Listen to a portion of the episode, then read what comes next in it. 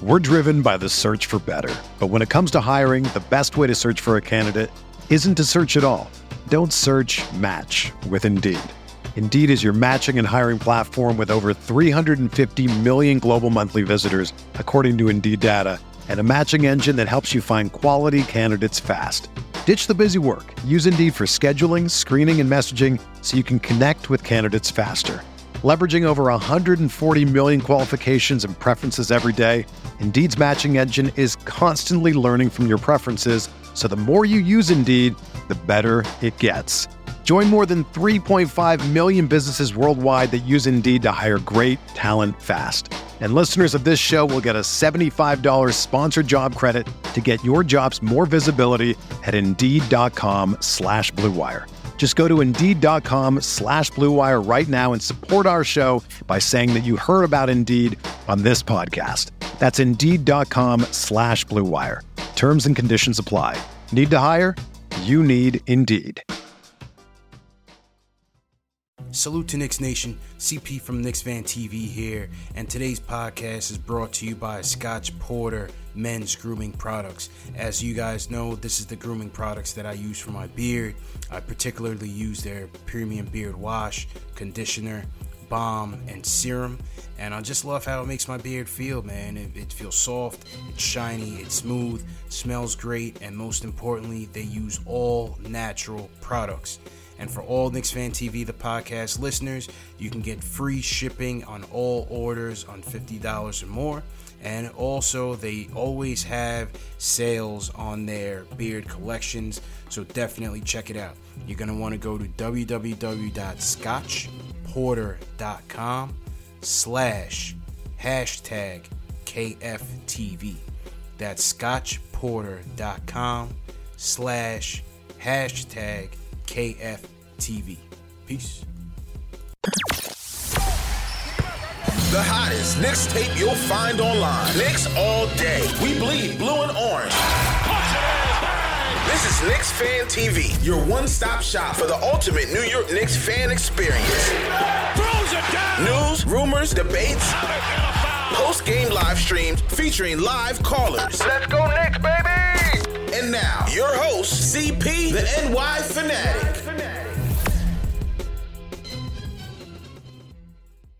All right, here we go. Happy Sunday to Knicks Nation. CP from Knicks Fan TV. My man Jay Els from Nick of Time Show.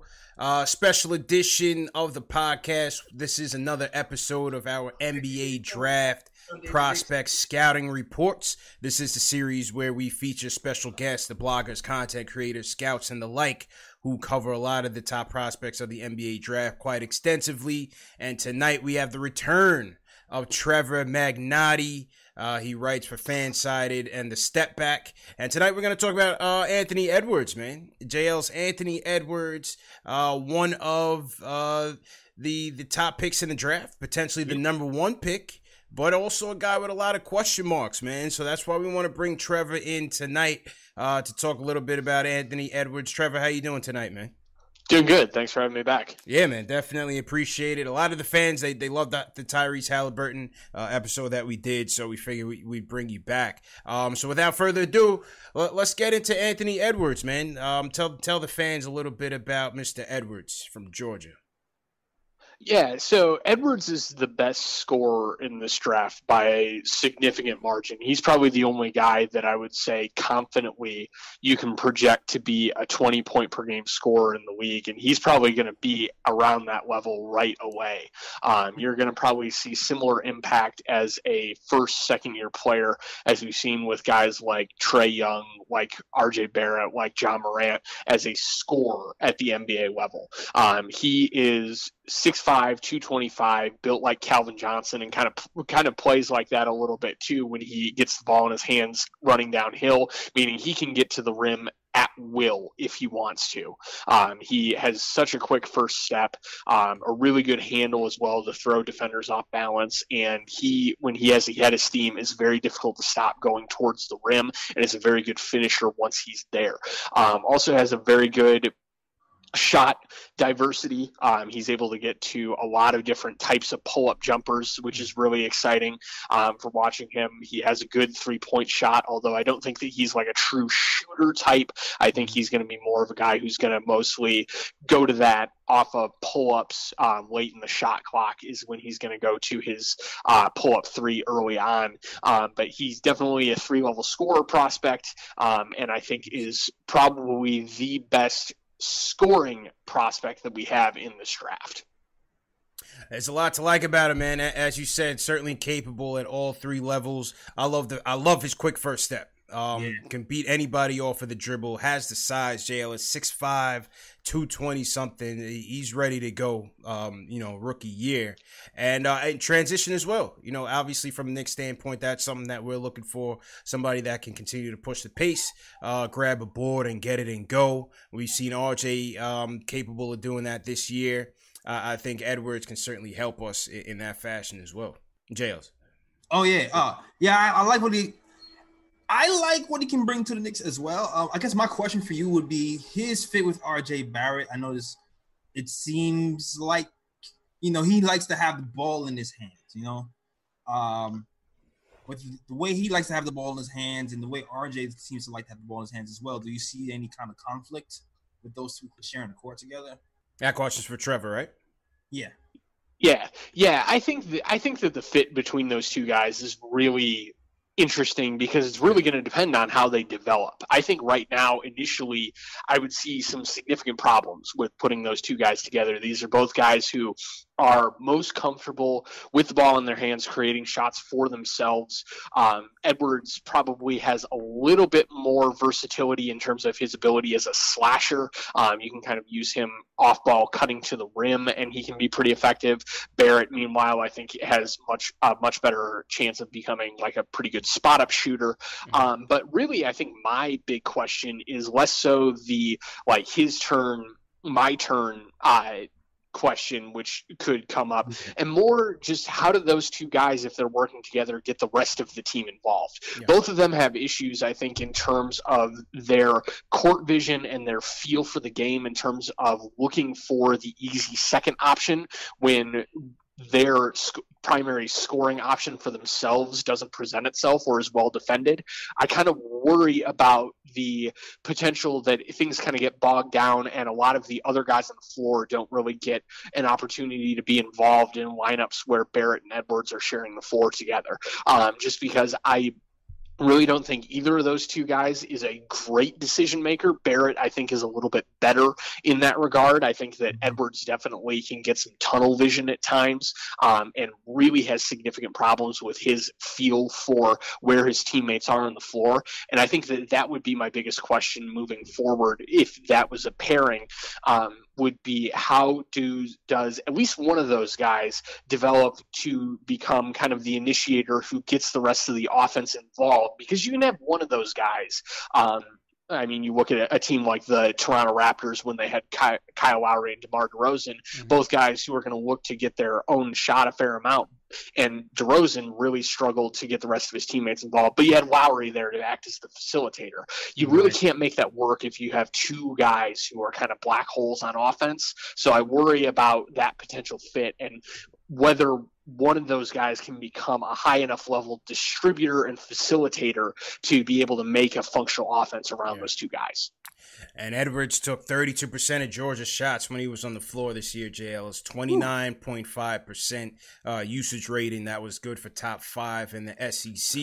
Uh, Trevor, you had mentioned his, his on court awareness, and, and that was kind of uh, evident to me when I was watching some of his games and also some of his highlights. It just seemed like he left some plays out there on the floor. Um, a lot of times, even in transition, you know, trying to force a bucket when he had an easier pass to be made. Um, I mean, is is that a real concern among some of the people that you're talking to, or, or do you think you know that's something that can improve with with age and maturity?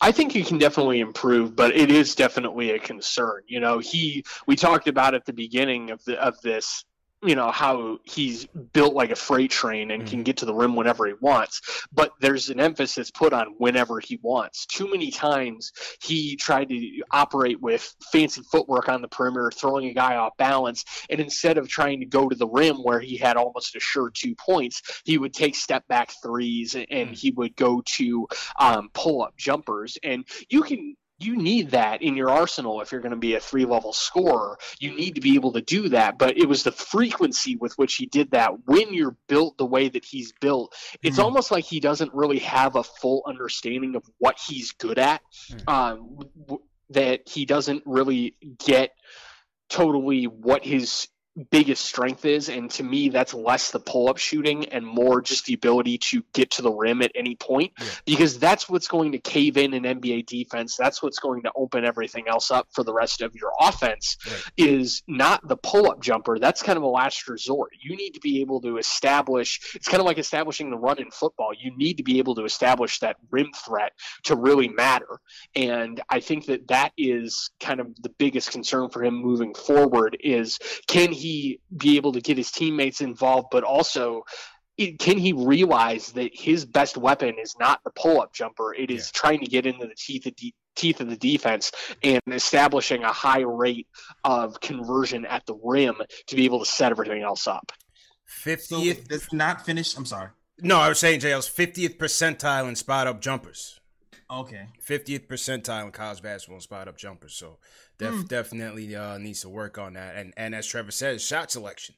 You know, having that size to, to know that he can get to the to, to the bucket at will, uh, but instead, you know, choosing some more difficult shots. But go, go, go ahead with your question. Oh, so can you said he doesn't go to the rim that often, but can he finish at the rim once he gets there? What's like what's his percentage rate or or just your eye test, if not the percentage rate? Oh yeah, he's he's like a seventy percent finisher at the rim at, at, least. I'm confident that he's going to be able to do that at the NBA level. I mean, he's got really good touch with both hands. He's more right hand dominant, um, which is a little bit easier to defend. But when you're built like he is and you can dislodge defenders going towards the rim, even bigger guys, he's pretty good at throwing at uh, blowing by those guys and being able to kind of knock into those guys and keep propelling forward against contact, which is the main thing you want to be able to see. I think that definitely it's more of a decision making issue than a uh, skill issue. I think that you know when you look at a guy like Trae Young, who has the same type of problem where he's a little bit over reliant on the um, on the pull up jumper, you know why that that's happening, and it's because he's tiny. Um, right. Edwards, I think, definitely is able to do that. And I think that he's going to have no problems doing it at the NBA level. It's just a matter of kind of recognizing what the best opportunity is. I mean, the play that sticks out for me from Edwards from this season more than any other is he had a play against Tennessee where he was able to catch a big on a switch, hit him with a quick crossover, got him sprawled all over the court, and instead of driving by into an open lane, actually took a step back into where the defender had fallen, and that ended up disrupting his shot. He still made the three, but he had an obvious path to the rim and just passed it up to be able to go to a fancy uh, step back jumper. And it, it just plays like that that stick with you when you watch Edwards um, in terms of kind of wondering what his decision making is going to be like at the NBA level. So it just seems like he just he's more uh he's not reactionary. Seems like he seems like he just he yeah figure out what move he's going to do, and then he kind of sticks with it no matter what the defense does. He just I'm shooting it no matter what. Got it. Cool. Defensively though, like how would you say he is defensively? Um, you hear that he's pretty good defender, yeah. but I'm not sure how consistent. Yeah, that's kind of the not, that's kind of the read on on Edwards on the defensive end of the ball too. Is that like when he wants to be, he can be a very good on ball defender. You know, he's very physical, he's very tough, he's good at denying the point of attack, um, good good at you know bumping guys off of their spot it's really kind of an effort issue with him mm-hmm. and granted he was carrying a monster usage for georgia mm-hmm. and you know that factors into things but you know he's going to be carrying a monster usage in the nba as well and you need that a guy like that to at least you know try more often than not um, especially when you're built like he is you want that type of guy to be useful on the defensive yeah. end because he's a guy that you can stick on some of the elite guards in the NBA. And if he's locked in, he can defend them pretty well. It's a question of whether or not the team that drafts him is going to utilize him in that way and kind of force him to grow on that end, or if they're going to kind of fall into the typical, you know, star usage on defense. Think like a Russell Westbrook type, where Westbrook is a great defender when he wants to be, and he's very good when you stick him on somebody at the point of attack. Mm-hmm. But too often, the Thunder and now the Rockets have tried to hide him off ball to try to conserve energy for him on the offensive end. And I think that he's going to have a similar issue to that, where you know he is they're probably going to be in the mind of let's try to save him on defense and not have him get worn down by opposing guards. Mm-hmm. Um, but and I think that he's kind of buys into that as well. So I wonder whether or not he's actually going to be useful on the defensive end, even if, you know, on crucial possessions, he probably is going to be a very successful defender when you if you get him locked in. It's a buy-in thing for him yeah. and a usage thing for him on defense much more than like a physical capabilities thing. Oh, I, I mean, another concern with me is, you know, you, you said a lot of a lot of key words is if he wants to, or if he buys in. You know what I mean? And yeah. and we're already going through mm-hmm. sort of that motor issue or that question of motor and and want with Kevin Knox. You know, and here's a kid you're hearing the same sort of the same things with him is is is when he wants to be engaged and that kind of accounts for some of the defensive lapses and even the all, uh, offensive, you know, off ball um, miscues on, on the court as well, as if, if he wants to be engaged. Yeah, I think it's much less of a thing like R- RJ Barrett's problem is not effort. RJ Barrett's mm. problem is he just fundamentally does not make good reads mm-hmm. as a defender. He will just have moments where his brain short circuits and he makes a massive mental lapse that leads to an open bucket. Edwards doesn't really make those types of miscues. It's mm-hmm. more so he wasn't in the right spot or he wasn't giving maximum effort that leads to the type the issues that he, lead to him giving up open baskets. Um, how about the shooting? Uh, does that concern you? I mean, he came in, he's averaging 19 and 5, um, 40% from the field, 30% from three, uh, 53% true shooting percentage. They're running a Princeton offense there at Georgia. So, you know, similar systems that he'll see at the next level. But do you see, do the shooting percentages concern you, or do you feel like that was, could have been a product of, you know, maybe he's just a freshman, he's, he's taking a lot of the workload on that team and getting a lot of attention? I think it's a shot selection problem. I think that mm. a lot of his threes were coming on those kind of complex pull-ups that we've talked about here mm-hmm. that he's using multiple dribble moves to create space and trying to pull up in the middle of in the middle of those moves and sequences when he's got a defender off balance and that's inherently a less efficient shot when he actually got opportunities to catch and shoot he actually looks pretty good. I think that his form is is pretty replicable. I think that it's very smooth. Um, he gets good lift on his jumper so i think that he's going to be comfortable shooting over guys that are closing out on him. I think if you put him in more of an off-ball role, um, where he's maybe like a one B or number two option for you, I think that he's going to be able to function as a catch and shoot guy. I and I think that in transition he's really good. He has the best transition pull-up three of anybody in the class.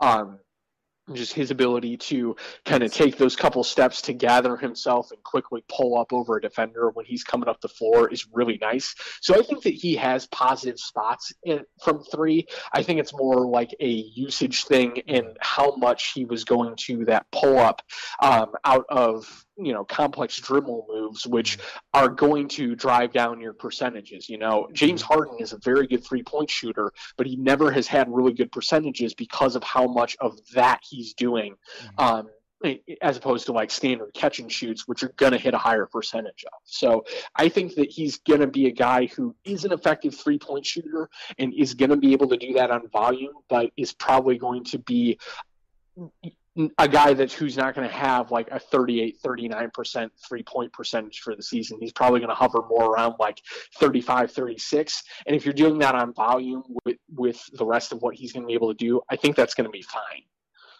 JLC, yeah, go ahead with your uh, next question. Um, yeah, no, he kind of read my mind with the with the catch and shoot. Mm-hmm. I do want to kind of go back to the defense though, because I know you said um, is oh, how's his on ball defense versus his pick and roll defense? Because I know you said there uh, he's inconsistent. Is there like one more stronger than the other? Is there tactical issues with with uh, switching or off ball, on ball, pick and roll? Yeah, I think I think that he's going to be okay in the pick and roll. Um, again, I think that that's kind of a kind of an effort thing. Is can he put himself in the right uh, right spots consistently? Um, I think I think that he's going to be a guy who, if you ask him to switch, um, he's going to be comfortable handling different types of guys. You know, he definitely has the lateral agility and strength combination to be able to handle a lot of guys at the NBA level. And I think that you can throw him on, you know, taller guys. Like if he if they're playing the Sixers and he is tasked with defending Ben Simmons on ball. I think that he's going to be comfortable doing that. And then you can throw him the next play on Tobias Harris and then Josh Richardson. And I think you can handle all those types of guys. I think, again, it's just going to be, you know, it's what he can do but versus what he will do um, is kind of the ultimate question in terms of how well his on ball defense is going to project to the NBA. Okay. And I guess one of my other question would to you hear that a lot of people saying he's the like the de facto number one, and then you start to hear that people say that maybe LaMelo Ball might be that instead of him. Where do you stand on Edwards versus Ball as far as number one prospect? I can see the argument for either. You know, I think that Edwards is the most talented player in this class. I think that he's the guy who is going to, you know, be the guy be the guy who makes the most impact in terms of a team's you know, a team that needs like a number one scorer to build around, he's the guy who I think is going to be that. Whereas Ball, I, I can definitely see being more of kind of like either a long term guy who develops into that role, or more of kind of like a like a complementary guy, like his brother is. Um, I think that the question is whether or not Edwards is the right type of star that you want to build around. I, I have no doubt that he's going to be approaching an all star level player at the NBA level. It's just a matter of is he the type of guy who you can build a winning team around, or is he the type of guy who can be your number one option, but you're kind of locked into maybe like a sub 500 season if he if you don't put a ton of talent around him. Um, so I think that there's definitely reasons why certain teams I think will be gravitating towards Edwards, and there are reasons why other teams definitely will gravitate more towards uh, towards ball. I think if you're a team like the Washington Wizards, where you're kind of starting over, you don't know what Bradley Beal's going to be long term. You don't know if he's going to be part of part of the team. You don't know if John Wall's going to come back. You know, Edwards is a pretty decent idea because that's a team that just needs talent to be able to put on the floor and try to build around something. Um, whereas, you know, if you're a team like the Golden State Warriors, where you've got that stuff figured out, um, you definitely have star level talent, but you need kind of those middle pieces to kind of be able to complement those guys.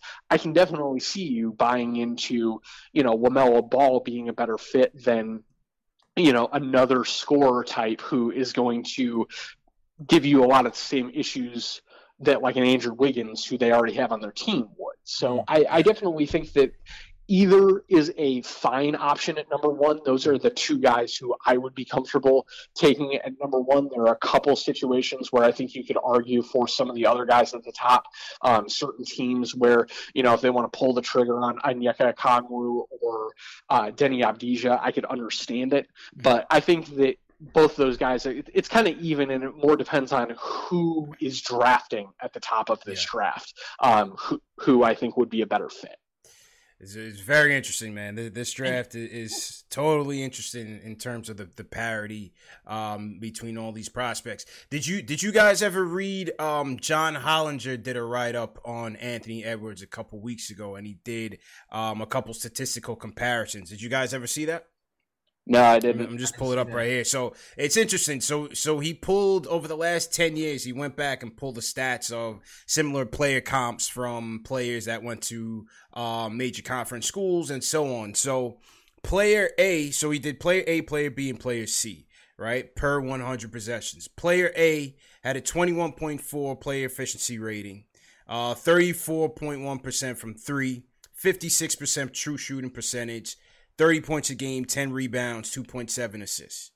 Player B had a 22.6 PER, 31.4 from downtown, 53% true shooting percentage, 33.6 points per game, 9.3 rebounds, 4.9 dimes.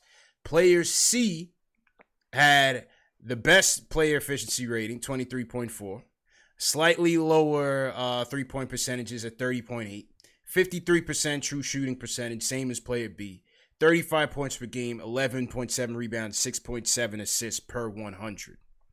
Player A was Andrew Wiggins.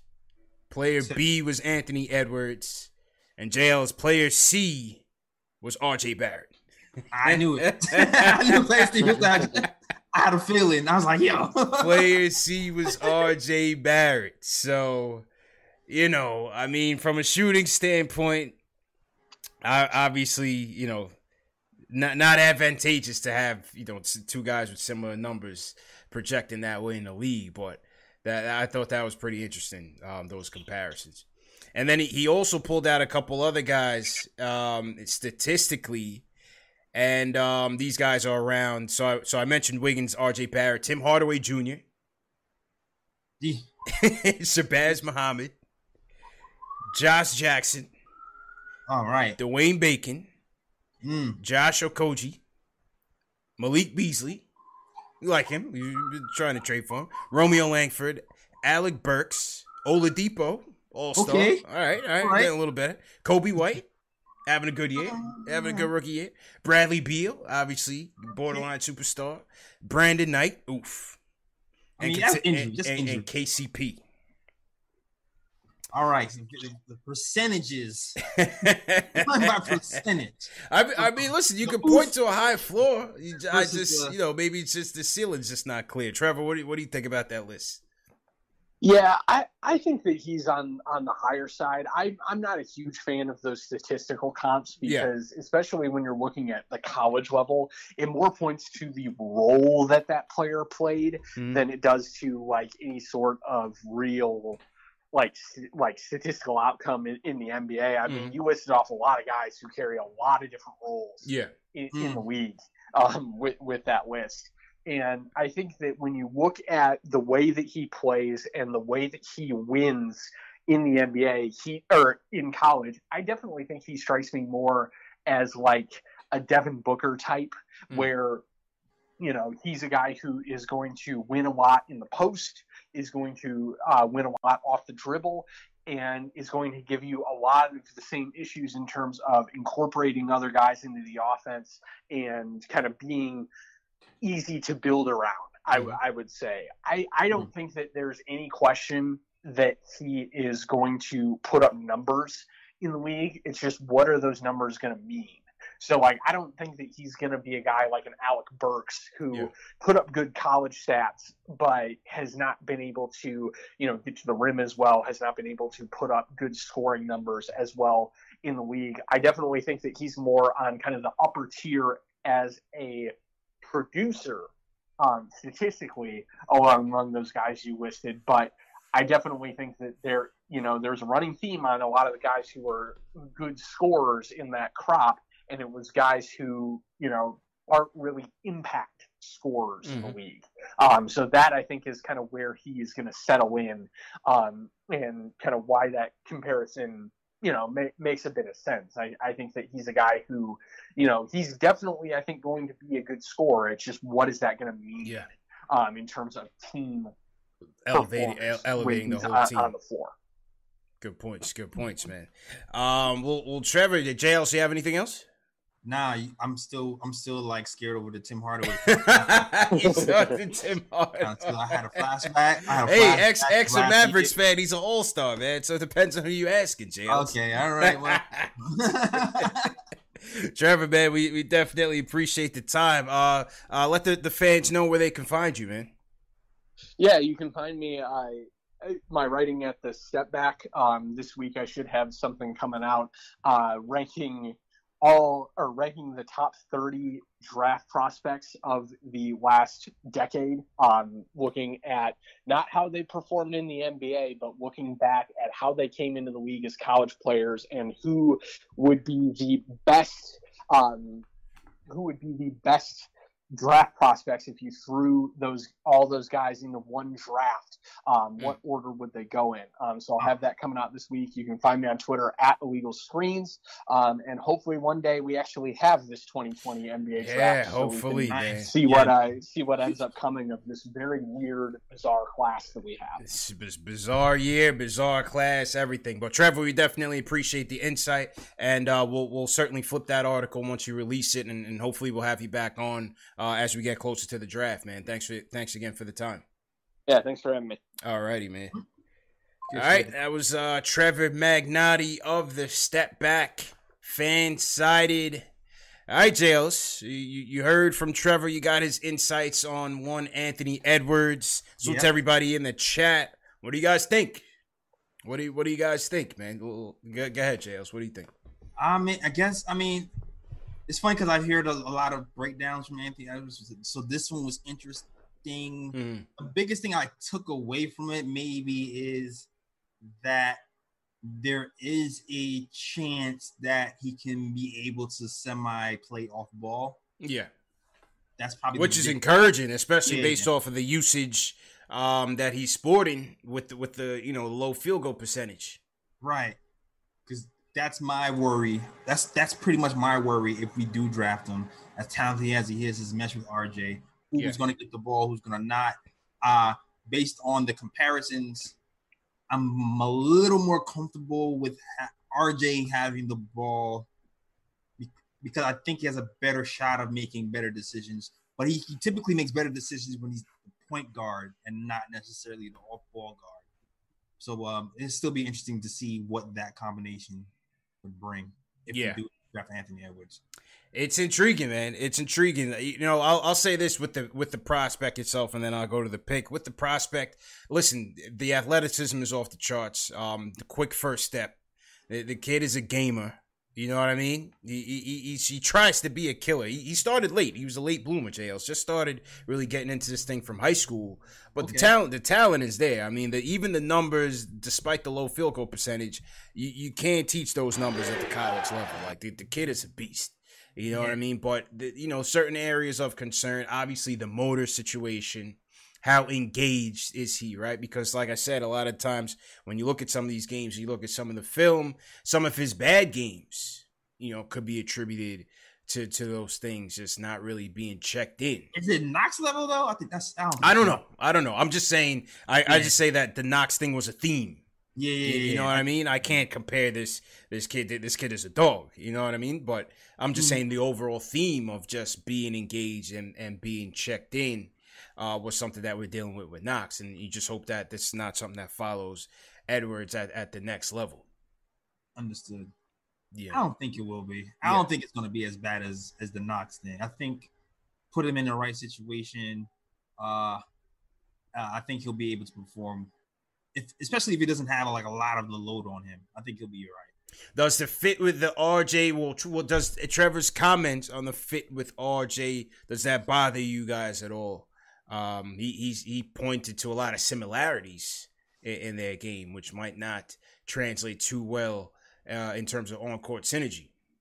Well, the thing is, both of them. He said, he said that um that Edwards is able to cut off ball. RJ's Yeah. able to cut off ball too. So I'm not too worried of RJ um cutting. It's just more of Edwards passing. If it's like the my turn, his turn thing, which we don't want. Mm-hmm. mm-hmm. It's the Edwards hitting his open his teammates, and even RJ sometimes, like at the two, he gets a little bit tunnel vision too. Yeah. But then you don't know if that's because you know we have Randle and and other players who just don't give the ball back once. Yeah. Right. RJ's like, this is my time, man. This is my time to Exactly. Let it fly. Let it Listen, fly. uh, in terms of the pick, if he's there, you got to take him. The- To me, there's no trading down. There's no getting tr- trading up. No, no getting cute. If he's there, if you're one, two, or three, uh, let's say probably one. You got to be about one or two, right? Depending on who's picking where. Right. You, you got to pick him. You know, and- because Yeah. we, at this point, we can't get too cute and just go with fit. We got to go best player available because we're also we, we're lacking talent on this team. I feel like if that's the point, you definitely got. I feel like you got to start Frank if that happens, man. You would think so. I you have to start. you Frank, would think so. RJ and and um. RJ, Randle, Payton, Edwards. Yeah, you, I feel you have to start Frank, man. But who knows what's going to happen this off season? Yeah. If Payton is still here or not. Uh, who's, who knows? Leon Rose, let us know. you you would really need that capable stretch four, that consistent stretch four.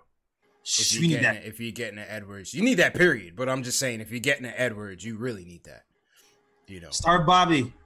no, I don't know about that. I don't know about that one, man. I don't know, but this this this is gonna be very interesting, JLs. A lot of these GMs are basically gonna be drafting not necessarily blind because you still got tape from the season, right? But mm-hmm. no March Madness, no conference tournaments, especially for Georgia, they weren't gonna make the NCAA tournament without winning the SEC conference tournament. But just not having that film on them, the international guys not having as much as you would like. It's gonna be very, very interesting to see um, how these guys evaluate the talent. And from a Knicks standpoint, Jay Ellis, does Ninja P get retained for this? Yeah, man. I kind of is Ninja P gonna be in the war room whenever this draft takes place. I know people are kind of down on him with the draft, but I don't think he's as bad as people are saying because like we got Mitch because of Ninja P, man. Like yeah, uh, if you look at Mitch at ISO, you can say okay, but you know obviously the Knox pick people are still down on as com- right. as they compare him to uh, Michael Porter Jr. and SGA as well. So I think still left to be seen, man. It still has to be seen. I kind of feel like when it comes to the second round picks, those gems, those cheat gems, I feel like that's when we can really do some damage. And I feel like our guys, our scouting team has been done a decent job. I'm still I'm still really wanting to see what's gonna happen when we get um Iggy up here, man. Because even yeah. Spencer was talking about how he feels like Iggy will be the uh, our highest value pick that the Knicks has ever drafted, and um, interesting. I to see what he does. Maybe remember we said that. Interesting, interesting. And I asked him too. I was like, even over Mitch, and yeah. he kind of like paused a little bit, and I felt like mm. he was still thinking that he might be a higher value tri- value pick at the second round than Mitch. On a big board, say Knicks. Let's say the Knicks are picking. Let's say they're picking second. Let's say Golden State goes Wiseman because would they go Edwards? I don't really see it. Maybe they do, but let's say they go Wiseman and number two's there. Knicks, Den- I feel like they might go Deni, yo. Who Warriors? Yeah, certainly possible certainly possible. I like that's the best fit to me. I got to think with them, how motivated are they to flip that pick with Wiggins for a Towns or a Beal? You know, do they try that again? No, well, obviously you wouldn't flip the Wiggins for the Towns, but maybe maybe a Beal trade. Like, do they really do they want to go young with with this draft pick, or they do they want to package that for that's, an established star? Question. That's a great question because to be honest with you, I'm not even sure they really wanted the Wiggins pick that man that bad. Do you think they? I don't. Think, I don't so. think so. I think that was just another asset they were collecting. Exactly. You know, just like Russell, I think they they're trying to flip this into something that they can eventually be happy with. I agree with you. I agree with you, but I don't feel like Wiggins is that big of a value pick either. So I don't know yeah. what flip at that. Well, anyway, all right. So let's say they they pick Wiseman. So at number two, Knicks are there on the clock. You got Edwards. You got LaMelo. Some of you guys, you got Killian. Some of you guys that rate him as highly, you got Obi there. Mm. What what would your your big board ranking look like between Edwards, LaMelo, Killian, Obi Toppin, those those four uh, for the Knicks? How would you prioritize that? Man, I think I'm gonna go Edwards, LaMelo, Kill. I already know mine. Edwards, yeah. Lamelo, Killian, Obi. Edwards, LaMelo, Killian, and Obi. Yep. Oh, interesting. Interesting. Edwards, LaMelo, Killian, Obi. I would. I think. I, yeah, I would go. I think I would go the same. I would go the same. I would go the same. I, I would go the same because Edwards, like I said, the talent you, you gotta you gotta take you gotta take the talent on and figure it out later. Uh, LaMelo, I'm going because I just feel like he's the best playmaker in the draft. Right. And yes, the fall is an issue, but is a concern, but you know, can't get any worse. I mean, I, I don't know said. Can't get any worse. Then I'll go Killian, then I'll go Obi. I, I think Obi's probably the safest pick. Yeah. Obi or Edwards are, are probably the safest. Edwards having the most talent and then obviously LaMelo and and Killian certainly fit one of your needs. Yeah, I kind of feel like Obi and Obi would fit as well, well too, man. I feel like Obi would fit pretty definitely with no problems. LaMelo would fit pretty well. I think um, if there was an off day, his pops would uh, provide some entertainment for the post game live show. yeah, yeah, and get the coach fired. exactly, exactly. So this is like you know, like if, if the Knicks going on another crazy losing streak, and then LeVar hits the, the, the internet and the media, it's gonna be lit in post game live. So that's that's an extra. You know what I'm saying? It is interesting, man. Absolutely interesting. But hey, let's see. Uh, let's see what happens, Jails. Um, you know, we're still at a standstill in terms of the league. But uh, did you read this article with ESPN? So ESPN has been watching closely, not ESPN, the NBA has been watching closely what China has been doing with their basketball league or what they're trying to do in terms of reopening um, the league. And so now the NBA is considering basically setting up camp in two cities where all the teams can go to to practice and then ultimately play their games between two arenas. Man, I don't see that one working, Jails. And with no fans, play again, play in front of no fans in two empty arenas in two cities that would house all the teams. I mean, listen, CP. I know it's not ideal. No fans.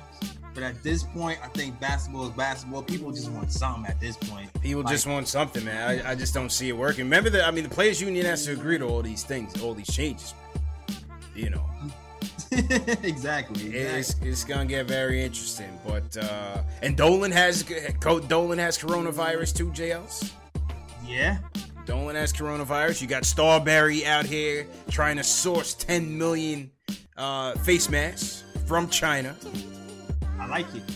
He's trying to be the plug. Starbury trying yeah. to be the plug to save us. Yeah, we all need a plug, man. We all need a plug he's he's the ambassador to China. If anybody yeah. can do it, he can. Absolutely, absolutely, man. So anyway, uh, we'll be back, JLs, Wednesday night. Let's do the Q and A again, man. Me, you, CK2K. Thought the last episode was great that we did last Wednesday, so let's do it again.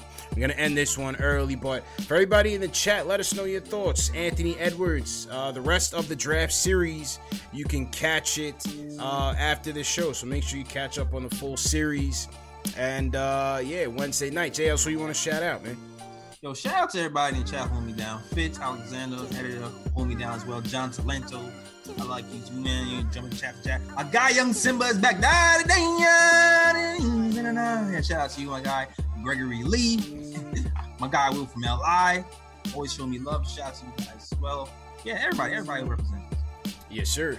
Absolutely, man. And uh, remember to everybody in the chat, salute to everybody in the chat. Remember, these shows are available in audio podcast format Spotify, iTunes, Google Play, Amazon, Alexa, and Stitcher. That's all on the Knicks Fan TV. You can catch the links in the chat. So remember that they're also available in audio podcast format for your convenience. Salute to all the mods once again Pow, Delano, TM, Dave, uh, Jack Peters, everybody that came in. Alexei, I see you. Delano, Jason M. Appreciate it. Uh, they want to do the next series on Tyrese Maxey, JLs. Okay. Maybe maybe we do Ty- maybe maybe we just capture all three of those Kentucky guards in one episode. You got Hagans, Quickley, and Maxey. Well, maybe we'll get uh, a Kentucky blogger, somebody. Uh, we'll check with Spencer, see what his schedule's looking like. But uh, maybe we'll get somebody to cover the Kentucky players. I know people still want to talk about James Wiseman as well. Mm-hmm. So uh, a couple more, but yeah, whatever you guys want to request, throw it in the chat or throw it in the video after we go off the air. And remember to catch up on the previous shows. You can hit the eye icon at your top right hand side of the screen and catch up on the previous shows that we did. So we'll see you guys uh, Wednesday night, man. Be safe out there. Peace. Everyone is talking about magnesium. It's all you hear about. But why? What do we know about magnesium? Well, magnesium is the number one mineral that 75% of Americans are deficient in. If you are a woman over 35, magnesium will help you rediscover balance, energy, and vitality. Magnesium supports more than 300 enzymatic reactions in your body, including those involved in hormonal balance. From functional medicine doctors to mental well being and female hormone experts, we all know that magnesium is the one mineral to improve all aspects of well being and health. But which one? Magnesium Breakthrough from Bioptimizers, the trusted choice recommended by leading experts with seven best absorbed forms of magnesium to ensure your body receives the support it needs for overall well-being. Go to bioptimizers.com slash balance today and use code BALANCE10 for 10% off. Support your journey to wellness at B-I-O-P-T-I-M-I-Z-E-R-S dot com forward slash balance. Magnesium Breakthrough from Bioptimizers, your foundation to optimal health and vitality.